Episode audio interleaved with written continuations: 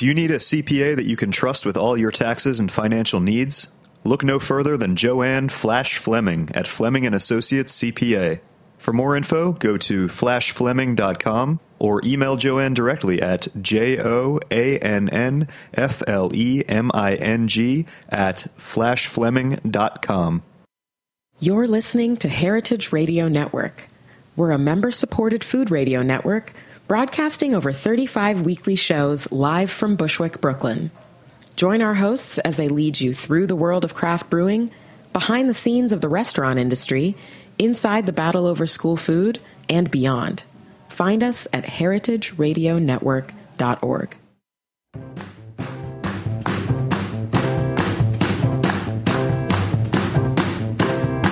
Ooh, I like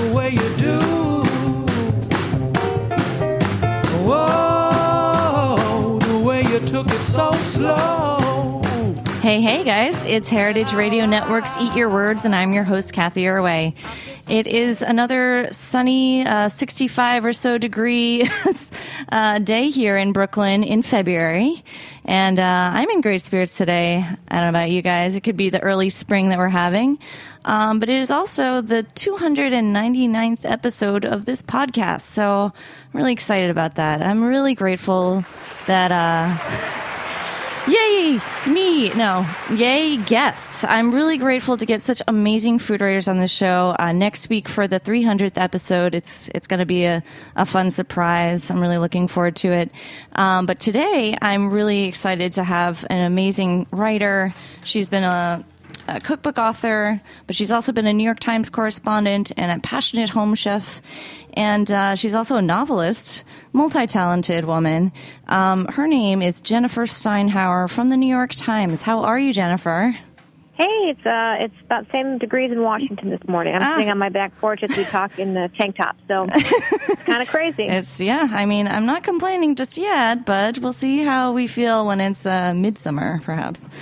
Yeah. Um, so, Jennifer, I'm um, really glad you could join us. Um, we had a great lineup today. We um, were talking about a meatloaf in every oven, which you co-wrote with Frank Bruni, your colleague at the New York Times, and it is about you and Frank's uh, conversations about meatloaf making over the years, uh, working together. And it's a charming cookbook. It's really interesting and really thoughtful, and it's all about meatloaf. Uh, I love it. By the way, that does sound oxymoronic, but it's not. It's not. Uh, yeah, we Frank and I just um, have always had a, our shared a love of meatloaf. Um, me as a home cook and cooking for kids, and him as someone. Frank as someone who can't. He's not that terribly skilled in the kitchen because he's spent a lot of his career as a professional eater. Yeah, um, and going out to food restaurants, critic. former restaurant critic, as you know, and former Rome bureau chief, where he ate out a lot, obviously, enjoying uh, on the road all the foods of Italy and beyond. And- but he can make meatloaf. Yeah. And it sounds like a passion project of both of you. And just as a note, uh, Frank is uh, was going to join us, but he's on a plane right now. Um, again, traveling, you know, for work. So um, it's so great that you could join us as in, you know, in addition. But um, so first things first, Jennifer, you've been at the Times for a while, um, and I've heard things about how it's failing. Perhaps, Right. uh, what do you have any thoughts on that? Like, how's it actually doing? Like, let's let's talk about that because there's a whole like sort of renewed sense of mission. It seems uh, for journalists and uh, um, yeah. I mean, what is your thoughts on that? Do you have uh, an Well, we're, inside? fail- we're failing with thousands and thousands of more digital Right. and print subscribers um, since President Trump took office. So it's an interesting way to fail with more fans and more more people paying to uh, read the New York Times and other newspapers, I might add. Um, so I think journalism is ex- definitely um, has been a maligned profession and also a financially embattled profession. But right now, it's um, something that people are coming to uh, really appreciate as they look to newspapers uh, in particular, but all forms of media to inform them about the new administration. And uh, I would say that while journalism remains a difficult business model, different, difficult profession, we're pretty far from failing uh, based on uh, readers alone. yeah, And that's very engaged readers, I might add. very engaged and also very uh, passionate uh, reporters and correspondents. It sounds like, uh, do you guys feel like a little bit like heroes these days? I mean, it's a very, as you said, it's a maligned, you know, it's a sort of uh, profession. I saw in Forbes it was like the number one worst job to have in terms of pay and um, security, job security. Um, uh, that's no. probably true relative to other professions. Um, I don't think journalists feel like heroes, and if they do, they should think about that because really, there's nothing that, about our job that's changed. It's just the environment that's changed. And maybe the subject, um, obviously, in the White House is very different from other presidents, uh, other elected officials that we've covered. But I don't, I don't think that it's really um, about our egos or our heroism. Uh, I think just people putting their heads down and trying to get to the bottom of things. I mean, yeah. the thing is, you in this case, you have a president um, and people around him who have engaged frequently in a disinformation campaign to to talk about events that never happened, to um, state go well beyond spin, which is a natural bipartisan um, uh, product of any administration, federal or otherwise, uh, and to, to, be expected, and it's mm-hmm. for journalists to check that. But yeah. this is something beyond that. This is actual, just I mean, frankly, lies. And so journalism has, has had an important role right. in, in pushing back on those lies and trying to disseminate the truth whenever possible. So it sounds like, you know, you guys are doing what you do, what that is, yeah, what you've always been it. doing, but it has a renewed or a, a, a kind of a more urgent um, uh, need right now, given the climate. Um, but you know, I think people are experiencing it that way. Yeah. Yeah, I mean, we just want to know. We just want to make sure you guys are okay. That's basically yeah, I think all. We're okay. okay. I think we're fine. I mean, we're not. Thank you know, you. it's a one-way war here. We're not. No journalists are at war with the Trump administration. He uh, has called us um, the enemy of the American people. I don't think many people actually believe that, to be honest. Um, and he seems to be attacking journalism um, and the media a lot and uh, with a broad brush. But I don't think journalists look at look at uh, the Trump administration as the enemy. They look at them as the subject, um, and it's one of many subjects. Yeah. And this is the subject that they, everyone's turning a lot of attention to at present. Right, right. Well, you know, it's it's great that um, it's great the New York Times is um, doing so well in terms of the digital subscribers. That alone is a you know that's a whole other story. You know, how do we monetize the news these days? But um, you know, it's great to hear that so many people are getting behind you guys. So congrats to that. Um, let's uh, move on. So you guys have been talking. You and Frank have been talking about meatloaf for several years throughout uh, working together at the Times. Um, and these would, it sounds like these were sort of, you know, co- water cooler conversations. You know, oh, I did this one day. And did you try mixing the breadcrumbs this way or so forth? Um, is that how it? Yes. Yeah. Yes, we don't have a water cooler though because you know Frank and I have not worked in the same city for many years now. We did meet at the New York Times in New York, and we were both there.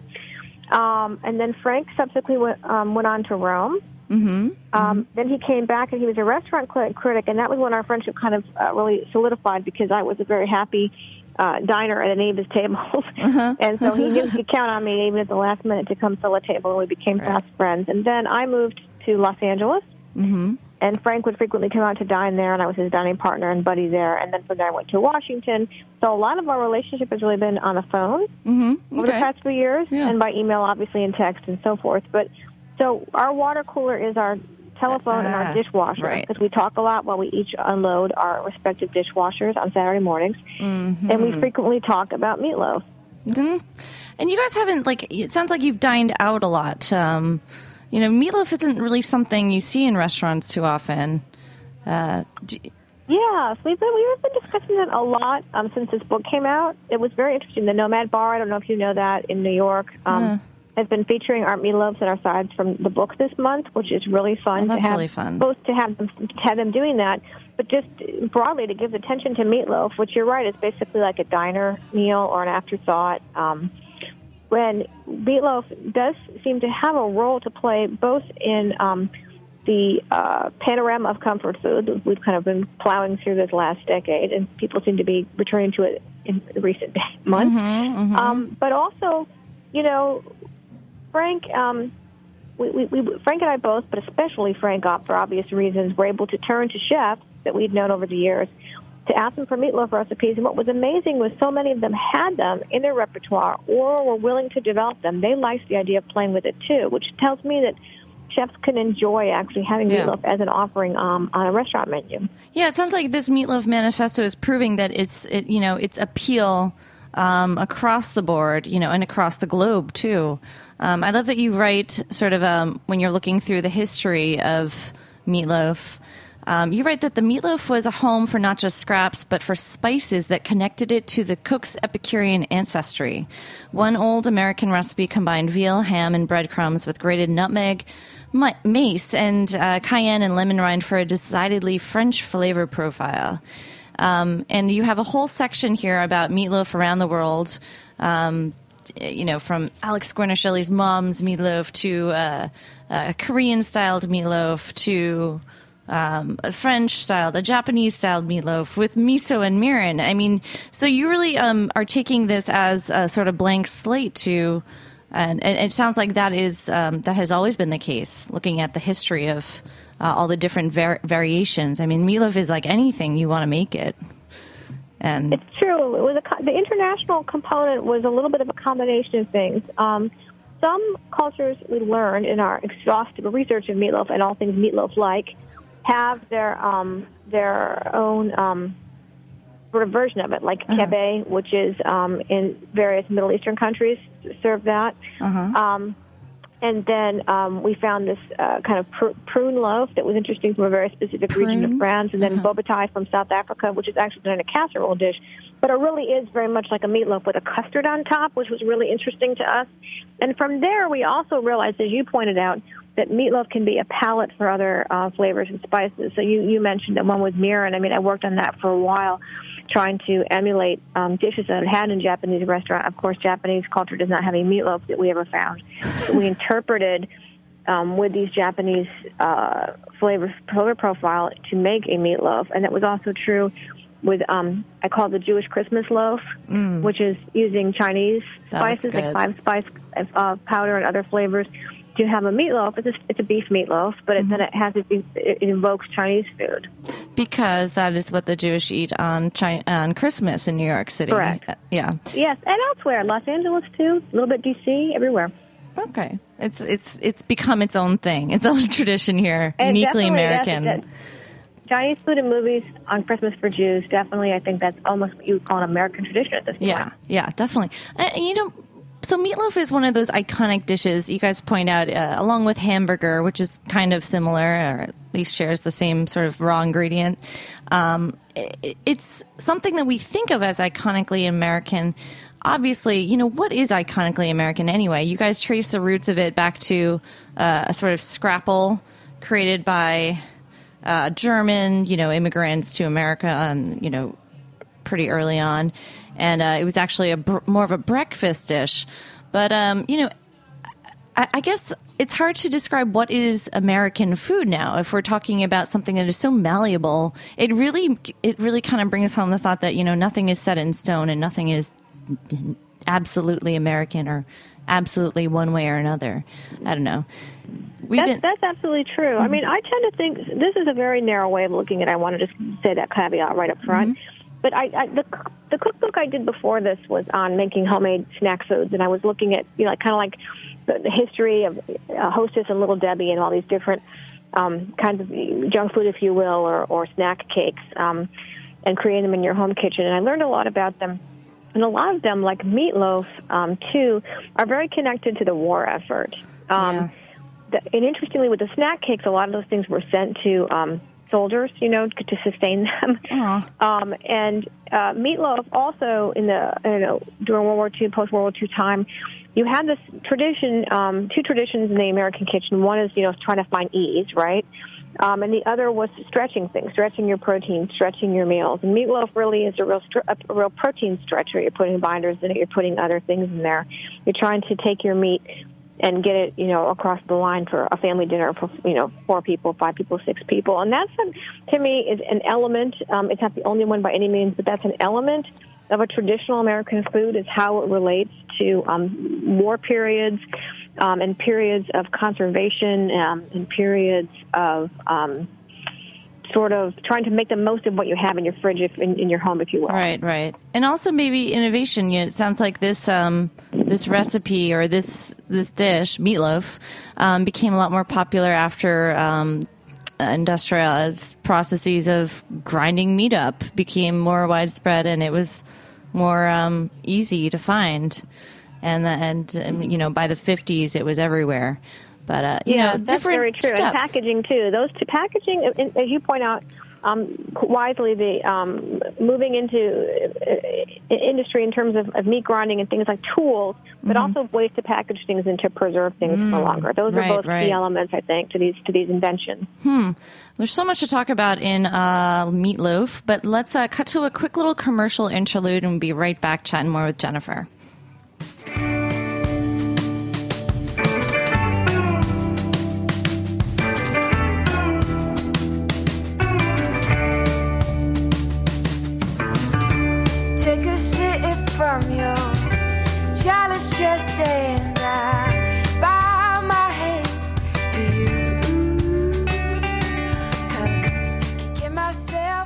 You filing your own taxes and driving yourself crazy? Do you think a professional can do a better job of finding legal deductions? Do you own a business and need help with the accounting and taxes? Are you a not for profit business that needs financial guidance? Are you just plain tired of your boring accountant and looking for some fresh eyes? Try Fleming and Associates CPA. At Fleming and Associates, Joanne Flash Fleming can quantify anything in a flash. She'll do your taxes, assess your worth, and is even a forensic accountant, an investigator of white collar crime. Joanne Fleming once said, It was terribly hard for me to read Moby Dick, but put a financial statement or a tax return in front of me, it's like a novel. Imagine that. Has the political and financial news got you feeling down? Joanne Fleming was the accountant for the Occupy Wall Street movement back in 2010. Who better to trust with your financial secrets? For more info, go to flashfleming.com or email Joanne directly, J O A N N F L E M I N G, at flashfleming.com.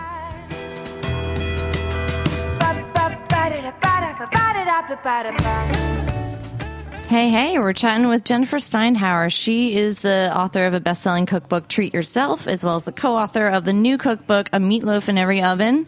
And she's also a veteran uh, correspondent for the failing New York Times. So, um, we're talking all about meatloaf. Uh, this is so much fun. You guys, it sounds like you guys kind of like have some strong opinions about what a meatloaf is and isn't. So, you know, you're just talking about stretching, uh, stretching meat, um, and uh, you know the virtues of reusing up scraps. And I love Jennifer that you're, you know, you call yourself a passionate home chef, so you're not a trained chef, but this is um this is something that you make. You actually make this um, often for yourself and your family. Is that right? I do. I mean, chef would be. I would say cook, home cook. I would say, and out of necessity, right? Home chef, home cook. Yeah, I see what you mean. With your kids, you can't afford to go out to eat all the time, um, Right. and so I've just tried to. I've tried over the years to make dinner more interesting through different picky phases and different uh, food trends, different times. You know, with the economy going up and down, paychecks going up and down. Um, meatloaf kind of endures all of that. You can Mm. make meatloaf high, you can make meatloaf low. Um, we do have some kind of ideas about how to improve upon what's sort of the traditional meatloaf. Okay. Um, principally, the main thing that Frank and I kind of insist upon that breaks from tradition is that we really want cooks to saute their veggies, particularly their onions, their aromatics, their, and their and their and their garlic. Um, you know, traditional meatloaf has this chopped raw onion, which I think is part of why meatloaf gets a bad rap. You know, some people just really don't like the texture of that, and it's kind of mouthful of Goo. you know, cooked Or- in there. Yeah, there's like weird chunks. So I think really both of us just when, from almost almost every single loaf in the book that has an onion, which is most of them, we always start in the pan. You know, it's a little extra step, but get those those those um, onions sautéed when there's other vegetables. Get those sautéed. It really lifts the flavor, the texture, and the sort of the elegance of your loaf. Elegance, yes. Okay, all right. So, what about ketchup? How do you feel about smearing ketchup all over the top and baking it like that? The ketchup obviously doesn't belong in all of our loaves. I mean, first of all, you know, with with nearly 50 loaves in here and um, from around the world with Japanese flavors, uh, Chinese flavors, some some of these loaves aren't meat at all. You know, there we have a couple tuna loaves in there. Um, Yeah, uh, that's really other- exciting. And vegetarian loaves. Yeah, that's- you know the ke- ketchup doesn't belong in those at all. Ketchup does not belong on your ahi tuna loaf. Let's Mm. just get that right out there. Mm-hmm. But you know what? Ketchup, but ketchup can lift. I still love a good ketchup You glaze, do? especially Okay. like a ketchup, brown sugar, traditional right, um, right.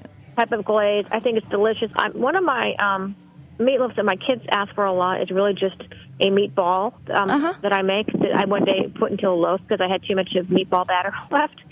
It's got um, ricotta cheese, Parmesan cheese. Um, There's an really like a efficiency to a Um, meatloaf, and I you love, know. I love to put a little ketchup on that. It Uh-huh. really gives it a little zing, and it makes it transforms it from a meatball to a meatloaf. I think. Yeah.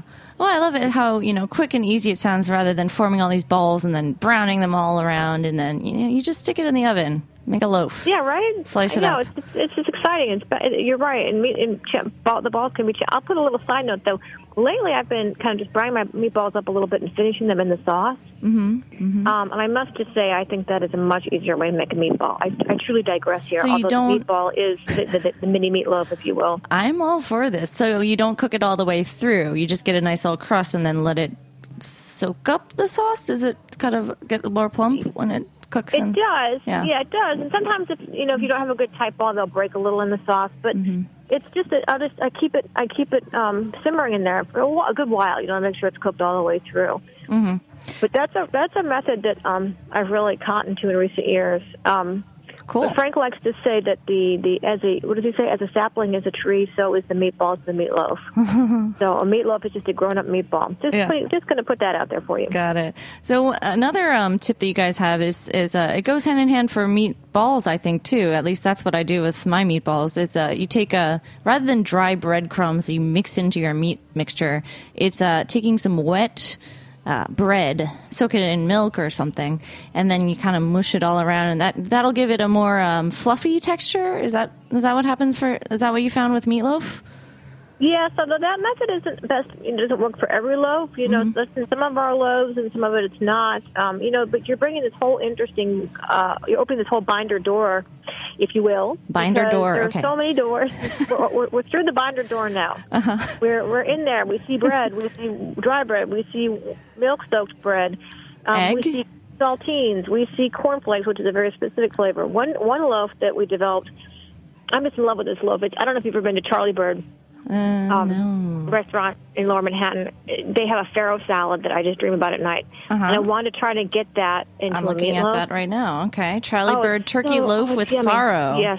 Okay. Um, and so the binder there is cooked farro, Yep. and it works fantastically. That look takes a little time bit longer because you know farro takes a little bit of time to cook. You know, so it's just a little more effort there. But a you little cook bit it first. chopping for some of Okay. that. But you know, rice. We have rice as a binder, um, and it, we have a we have a um, a Frito pie loaf. Uh-huh. corn chips are the binder. So you got you have a lot you can work with here. This is fun. This is fun. So this is the binder. Um, you got a whole world of binders. Um, let's talk about. Um, have you ever universe? I would say universe of binders. Okay. goes beyond. It's Okay, like we're so beyond. satellites, everything. I'd like to know the outer space binders. Um, and maybe in the sequel. yeah, this. that's exactly right. I'm looking forward to it. Um, so you also have a whole section of meatless meatloaf, which sounds Mm-hmm. wrong in every way, but uh, you know what else are you going to call it? Um, it's really exciting. Um, how did you guys? Who came up with the idea for doing that? First of all, um, was this just like a sort of creative challenge? Did you just feel like doing more meatless Mondays? Why would Um, anyone do a was meatloaf? It was a meatless It was meatloaf? kind of a practical slash um, inclusive effort, if you will. Okay, yeah. Because we we knew we had to get you know between forty and fifty loaves, and we were going to be doing that. And we thought, well, what about um, the person who uh, is a vegetarian and actually wants a loaf option? Um, and you know, uh, even for us, for nights that we don't want to eat meat, what can we do with a loaf? Can you make? Can, it was just like a creative challenge, if you will. Um, and we did have two chefs weigh in on this, um, on the on the total vegetarian ones. Daniel Patterson, who is a chef out in San Francisco, who I met when I lived in California, and he has um, not a totally vegetarian by any means, but a veg- vegetable um, centric restaurant there. Okay. Um, really sophisticated, um, elegant, beautiful things that he does with vegetables, and his zucchini loaf is really delicious. Um, I have to say, it's a loaf.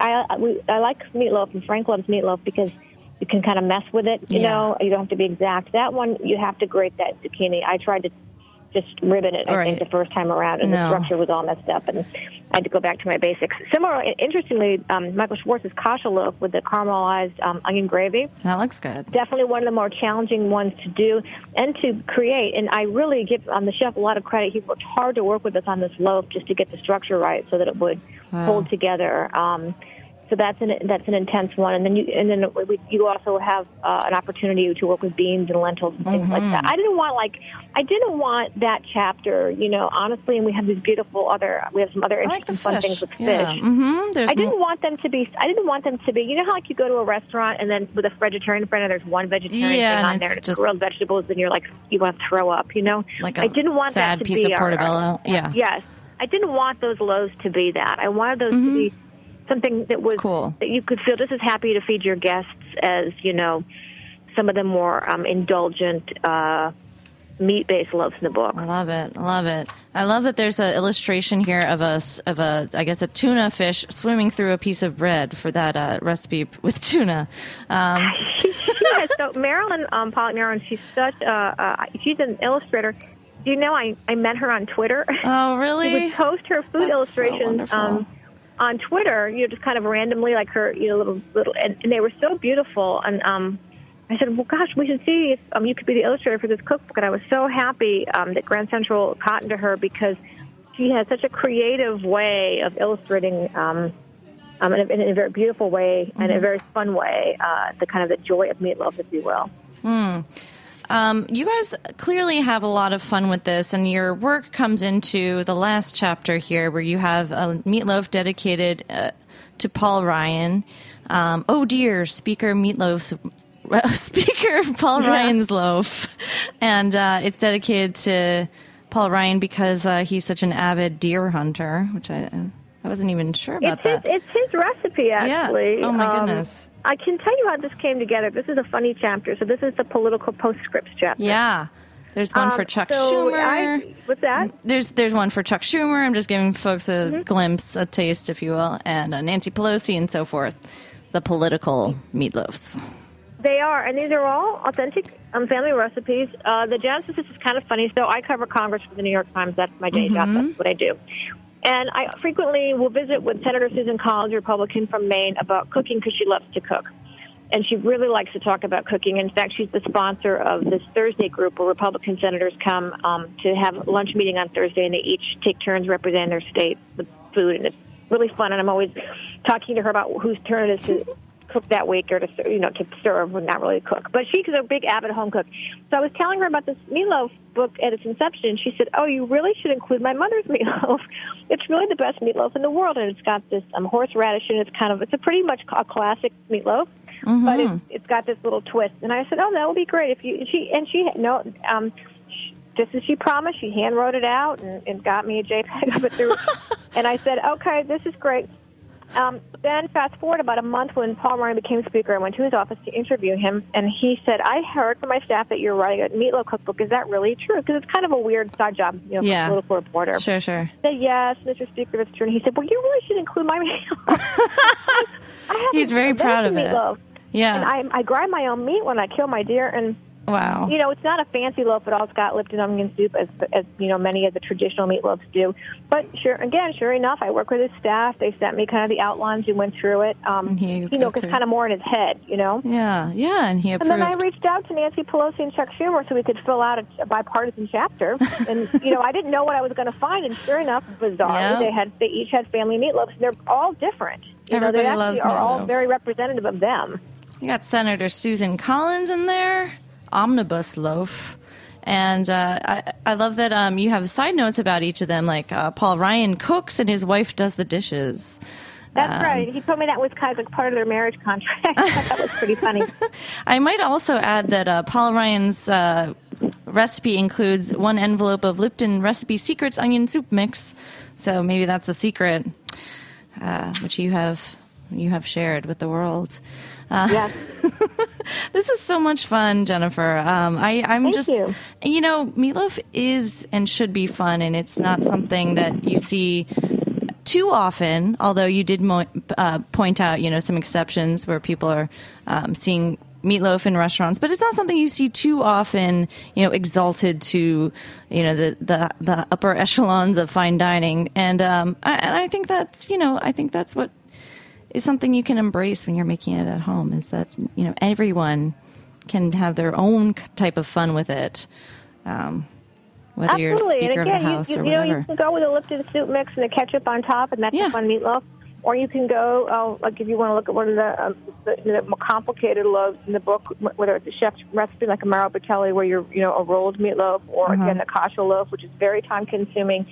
Um, and very um, advanced. So you, can offer a, a lot of different things to different people, but ultimately, you know, I think what you're getting at too is this still kind of remains this maligned American tradition. You know, Frank fell in love with this loaf that he developed. Actually, it's called cheesy chorizo, Uh huh. and he serves it at dinner parties all the time now. And he always tells this funny story about how when he pulls it out of the oven, his guests kind of their face kind of falls. you're serving us meatloaf, and then they eat it, and they're so excited. You know, it's delicious. Yeah. Actually, I mean, who doesn't? You know, people who eat chorizo are delicious. Yeah. Um, and they're happy and thrilled that he served it. And it's just getting past the visual of, oh my gosh, you're serving me meatloaf, right? It's Mm-hmm. actually delicious. And anyone can have their own twist on it and uh, put their own uh, you know national uh, cuisine signature on it which is which is a lot of fun. As we're you know celebrating so many different ethnic cuisines um, at least I am lately in response to uh, various things going on in the world. Um, you know it's it's this this really um, I think uh, uh, will hit home for many people for the nostalgia, but will also be exciting for for for creativity's sake.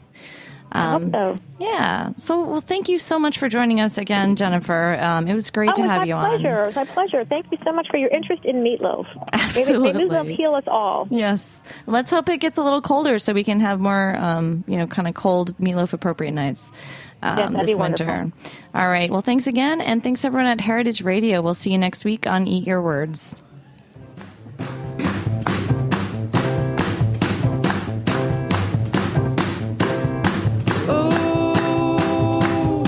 I like the way you do. Whoa, the way you took it so slow. Thanks for listening to Heritage Radio Network, food radio supported by you. For our freshest content and to hear about exclusive events, subscribe to our newsletter. Enter your email at the bottom of our website, heritageradionetwork.org. Connect with us on Facebook, Instagram, and Twitter at heritage underscore radio. Heritage Radio Network is a nonprofit organization driving conversations to make the world a better, fairer, more delicious place. And we couldn't do it without support from listeners like you. Want to be a part of the food world's most innovative community? Rate the shows you like, tell your friends, and please join our community by becoming a member. Just click on the beating heart at the top right of our homepage. Thanks for listening.